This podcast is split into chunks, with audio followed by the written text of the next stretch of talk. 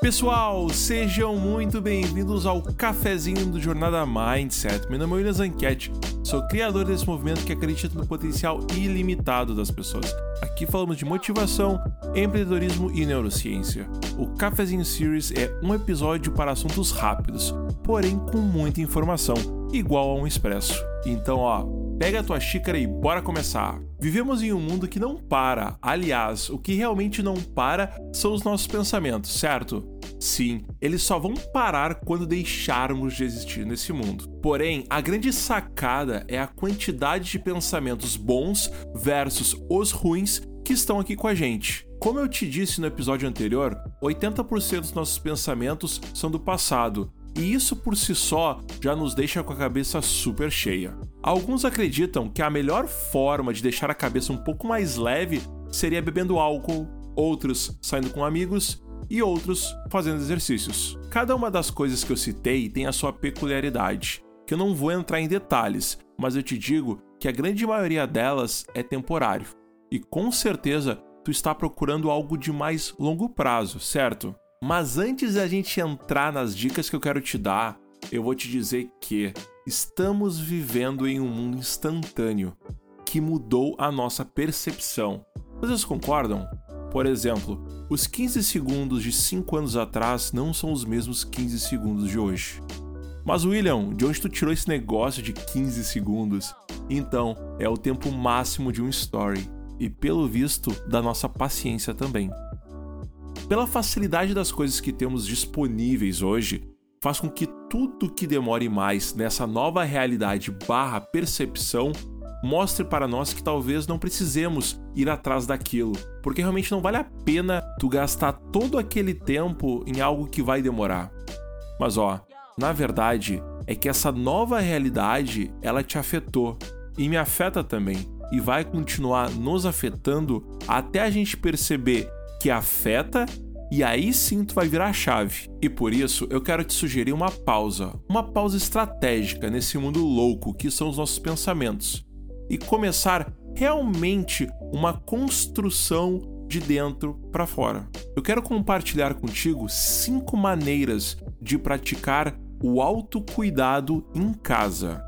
Primeira dica: tome um banho à luz de velas. Sabe aqueles filmes que a gente vê as pessoas deitadas naquelas banheiras à luz de velas, cheias de espuma, entre outras coisas? Moral da história: sem banheira, sem problemas. Eu acho que tomar um banho à luz de velas pode ser tão, mas tão bom, independentemente do estilo de chuveiro que tu tens aí disponível na tua casa. Um banho pode ser tão, mas tão relaxante com a atmosfera certa, sabia? Basta apagar as luzes e acender todas as velas que tu tens aí disponível, sendo ou não com cheiro, certo? E também coloque uma música, uma música da tua escolha, se ensaboe curtindo o momento, devagar, sentindo a esponja ou o próprio sabonete passando pelo teu corpo. E realmente viva este momento e apenas esse momento e esqueça do resto. Segunda dica: óleo corporal. Depois de um banho relaxante, não tenha medo de dar à tua pele um pouco mais de amor e um cuidado extra com algum tipo de óleo corporal relaxante. Usar uma mistura que tenha lavanda, ele é interessante, mas de novo, vai da tua escolha.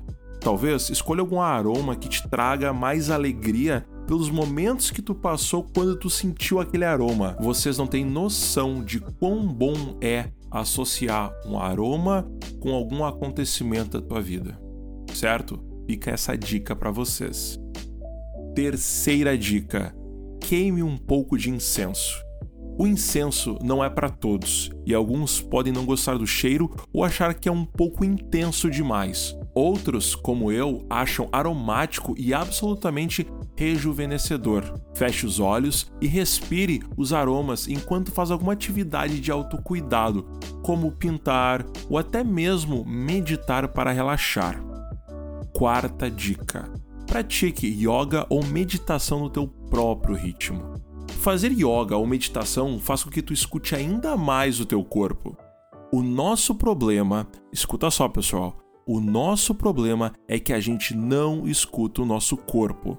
Eu te faço uma pergunta: qual foi a última vez que tu parou tudo, tudo mesmo que estava fazendo e apenas escutou a tua respiração e o movimento que ela faz no teu corpo? Se faz mais de uma semana, com certeza tu não está praticando o autocuidado. Ame o processo, ame teu corpo. Quinta e última dica: tenha um hobby. Os hobbies nos ajudam a diminuir o estresse de nossas vidas diárias e a nos concentrar em algo que pode tirar nossas mentes das cargas emocionais. Como vocês sabem, o meu hobby é o Jornada Mindset. Escrever os roteiros, ter essa liberdade de escrever sem nenhum tipo de restrição e colocando o meu coração em cada texto me faz bem. Quando publico um episódio, sempre tenho aquele sentimento do desconhecido. Ou seja, eu realmente não sei se aquele episódio vai fazer algum sentido para alguém ou se alguém vai gostar. Mas quando vocês tiram um print e me marcam no Instagram lá, no arroba WilliamsEnquete, eu consigo transformar aquele sentimento numa sensação de infinitas possibilidades.